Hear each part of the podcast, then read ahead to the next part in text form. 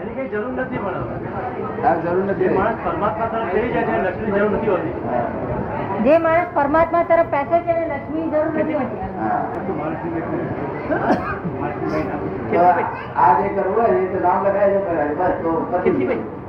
ભાઈ? ગુરુવારે આવતી બસ. બરોબર ને?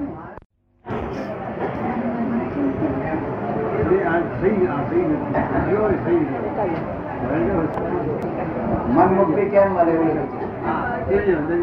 શ્રેષ્ઠ મંત્ર કહો શ્રેષ્ઠ મંત્ર કાલે અમે બોલાવ્યા હતા કાલે મંત્ર તેડી હતા તમે અહીં મંત્ર બોલાવ્યા હતા તેડી હતા તમે બીજા આવ્યા હતા ને?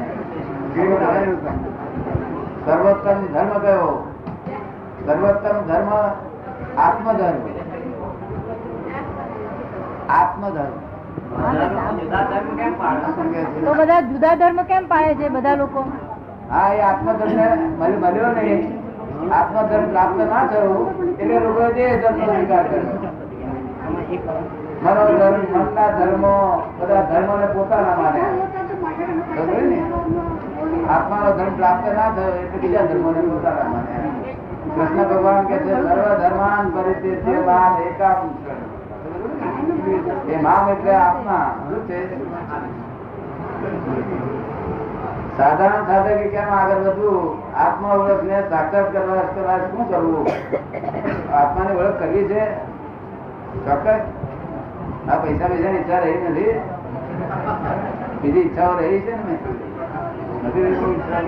પછી એમ નામ લખાઈ દેજો નામ લખી દેજો જય. તમારું. ગુરુવારે ચાલો આવી જઈએ. નહીં આવો. જય સચિદાનંદ એવું સારું. શું કહે છે? હા, એનો સવાલ નથી મફત કરીશ કે છે. હા મફત કરીશ એનો કોઈ સારા માણસ હોય મફત કરાવવામાં.